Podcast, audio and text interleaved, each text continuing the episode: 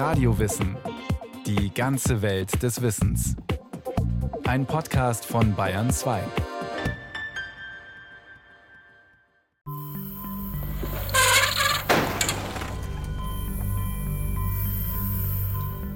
Hallo, Braunstein, was Hallo, ist Ihnen passiert? Albanis. Ich war gerade auf dem Fahrrad und bin dann gestürzt und habe mir da am Knie die Haut aufge Na ja. aufgeschürft. Das sieht man. Die Chirurgin Marin Braunstein hat Dienst in der Notaufnahme in der chirurgischen Klinik der Ludwig-Maximilians-Universität in München. Ihre Patientin hat eine hässliche Schürfwunde am Knie. Okay. Und tut es sehr weh? Ja, tut schon weh und es brennt auch. Ja, das ist eine ganz oberflächliche Schürfwunde, aber wie man sieht, sind da schon einige Partikel von der Straße auch in ihrer Wunde.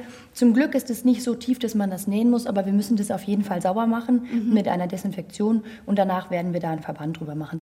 Die Ärztin legt ein Desinfektionsspray, steriles Verbandszeug und Pflaster bereit. Okay, dann einfach mal hinlegen, ganz locker lassen, nicht erschrecken, wird ein bisschen kalt. So, jetzt lassen wir das ein bisschen einwirken und machen es sauber. Prima. Jetzt gibt es noch einen Pflasterverband. Und dann war es das auch schon. Okay, gut. In 14 Tagen wird man von der Verletzung nichts mehr sehen können. Denn unsere Körper sind absolute Meister im Heilen, Reparieren und Austauschen. Zum Beispiel bei solchen Hautwunden, sagt die Ärztin Marin Braunstein. Dabei unterscheidet man drei Phasen. Der Körper kriegt praktisch ein Signal. Meistens es blutet, irgendwas blutet, das ist meistens das Startsignal für die Wundheilung. Dann kontrahieren sich die Blutgefäße, die Thrombozyten, also die sogenannten Blutplättchen, die wandern an diese Stelle und bilden so einen Blutpfropf.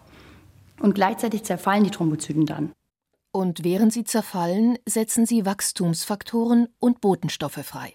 und locken in der ersten Phase Entzündungszellen an. Und die machen in den ersten vier Tagen der Wundheilung, das läuft eigentlich immer gleich ab, vor allem Abwehr und Abbau des zerstörten Gewebes an der Stelle.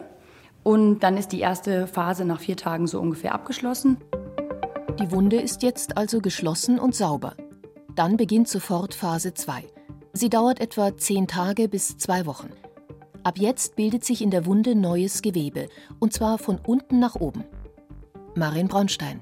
Dann ungefähr nach 14 Tagen endet diese Phase, in dem sich am Ende ganz oben eine Hautschicht bildet. Dann entsteht eine Narbe. Aber nur bei tiefen Wunden. Oberflächliche Wunden, wie die Schürfwunde vom Sturz mit dem Fahrrad, verursachen keine Narben. In der dritten Phase wird diese Narbe umgebaut. Immer wieder. Das dauert fast ein ganzes Jahr. Da wird immer wieder Kollagen abgebaut, aufgebaut, abgebaut. Das dient vor allem dazu, dass die Narbe reißfest wird. Das ist ja das, was wir wollen. Und wenn man sich das versucht vorzustellen, ungefähr nach einer Woche, wenn wir eine Wunde haben, ist die Reißfestigkeit der neuen Narbe nur ungefähr bei drei Prozent. Weitere drei Wochen dauert es, bis sie ungefähr so bei 30 Prozent ist. Und erst nach drei Monaten haben wir 80 Prozent der Reißfestigkeit von intakter Haut. Aber Narbengewebe ist immer anders als das normale intakte Gewebe drumherum und immer anfälliger auch wieder zu reißen. So entstehen zum Beispiel auch Narbenbrüche. Nicht immer heilt eine Wunde unkompliziert ab. Zum Beispiel, wenn sie zu tief ist oder ihre Ränder ausgefranst sind. Dann kann sie sich trotz der starken Kollagenfasern, die sich dort bilden, nicht ordentlich schließen. Dann sollte genäht werden. Mit einer Naht können die Chirurgen die Ränder ganz nah aneinander bringen. So verbindet sich die Haut wieder perfekt und der Körper hat die bestmöglichen Voraussetzungen, um alles gut verheilen zu lassen.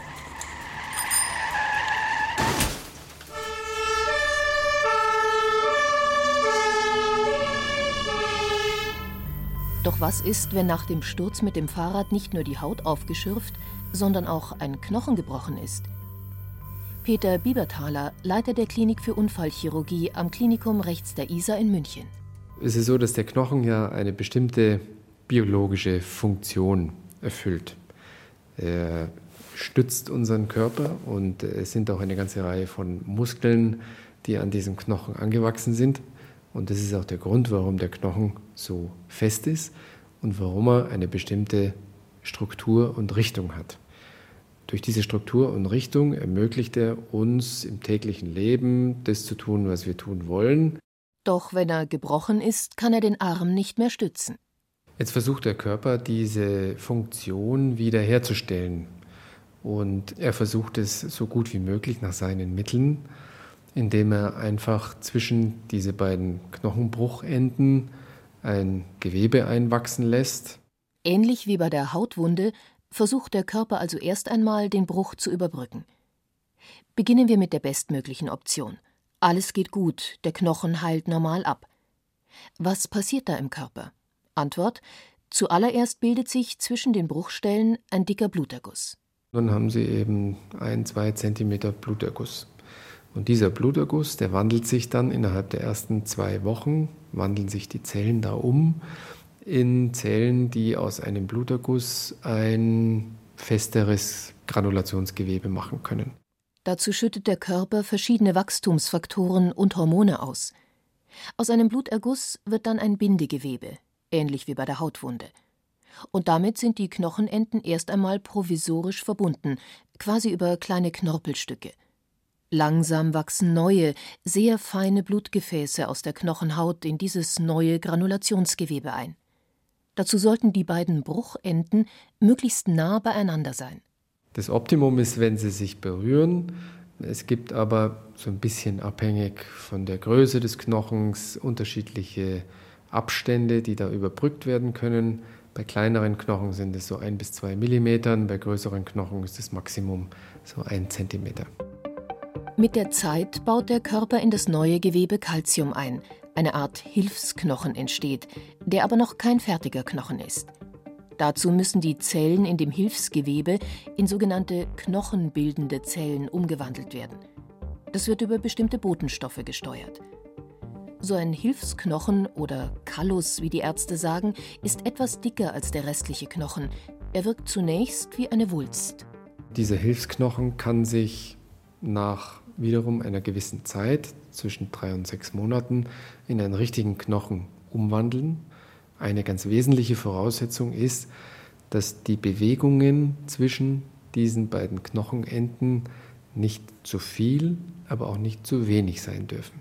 Einfach Gips dran und abwarten hilft nicht immer, sagt Peter Bieberthaler. Man darf das nicht zu rigide machen, zu stabil, dann heilt es auch nicht, weil dann die Knochenzellen sagen, ah, ich muss ja gar nicht fest werden, das macht ja schon dieser Nagel oder diese Platte. Aber man darf es auch nicht zu so locker machen, weil sonst sagen die Knochenzellen, nein, nein, nein, nein, das ist mir jetzt alles zu schlapprig hier, jetzt baue ich lieber eine Pseudarthrose. Eine Pseudoarthrose, also ein Falschgelenk, das ist quasi nur eine Knochennarbe. Dabei härtet die Bruchstelle nicht richtig aus, kann schneller wieder brechen und vor allem ein Falschgelenk schmerzt, wenn es belastet wird. Doch auch der wiederhergestellte Knochen braucht noch eine Weile, bis er endgültig fertig ist. Dazu wird er im Laufe der Monate noch einmal komplett umgebaut, bis er wieder tadellos in die Struktur des Röhrenknochens hineinpasst und starke Belastungen aushalten kann. Ganz besonders gut funktioniert das bei Kindern, sagt Unfallchirurg Peter Bieberthaler. Ganz fantastisches Beispiel ist, wenn bei der Geburt ein Schlüsselbein bricht. Das ist ein relativ normaler und harmloser Vorgang. Dann kann es innerhalb von einer Woche heilen. Das ist fantastisch. Wer in einen Autounfall gerät, der kann Pech haben und sich auch die Muskeln verletzen. Auch die kann der Körper wieder heilen. Aber das Ganze ist ein wenig komplizierter, sagt Peter Bieberthaler. Sie brauchen bei solchen Verletzungen immer eine gute Unterstützung durch einen Unfallchirurgen, weil es zwar irgendwie zusammenheilt, aber die Funktion, die sie damit bekommen, ist wesentlich schlechter, wie wenn sie das wieder reparieren und nähen. Das liegt unter anderem daran, wie ein Muskel aufgebaut ist. Ein Muskel ist nichts anderes wie ein Schlauch von zusammengeklebten Zellen, die, wenn man Strom drauf gibt, sich verkürzen. Und wenn Sie irgendwo in der Mitte diesen Schlauch durchschneiden, dann verkürzen die sich halt nur noch rechts und links und in der Mitte wird diese Verkürzung nicht mehr weitergegeben.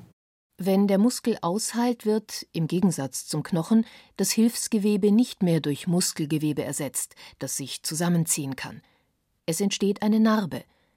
Mit einer rechtzeitigen Operation kann man es schaffen, dass diese Narbe sehr klein wird und so viel Muskelgewebe wie möglich erhalten bleibt. Und dann haben Muskeln auch nach schweren Verletzungen normalerweise wieder in etwa ihre normale Funktionsfähigkeit. Unser Körper kann also einiges reparieren, manches sogar vollständig ersetzen, doch manches auch nicht. Dennoch, es ist erstaunlich, was unsere Zellen leisten können. nur mit Hilfe von Botenstoffen, Wachstumsfaktoren und Hormonen. Grundlage der ganzen Körperwerkstatt ist, dass sich unsere Körperzellen ständig austauschen und erneuern. Hautzellen innerhalb von nur wenigen Tagen, Knochen innerhalb von Monaten und Jahren. Genau auf diese Reparaturmechanismen greift der Körper zurück, wenn er eine schwere Verletzung heilt. Und manchmal braucht er dazu die Hilfe von Chirurgen.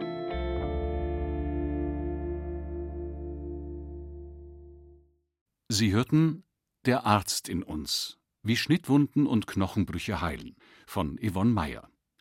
Sprecherin Julia Fischer, Ton und Technik Miriam Böhm, Regie Sabine Kienhöfer, eine Sendung von Radio Wissen.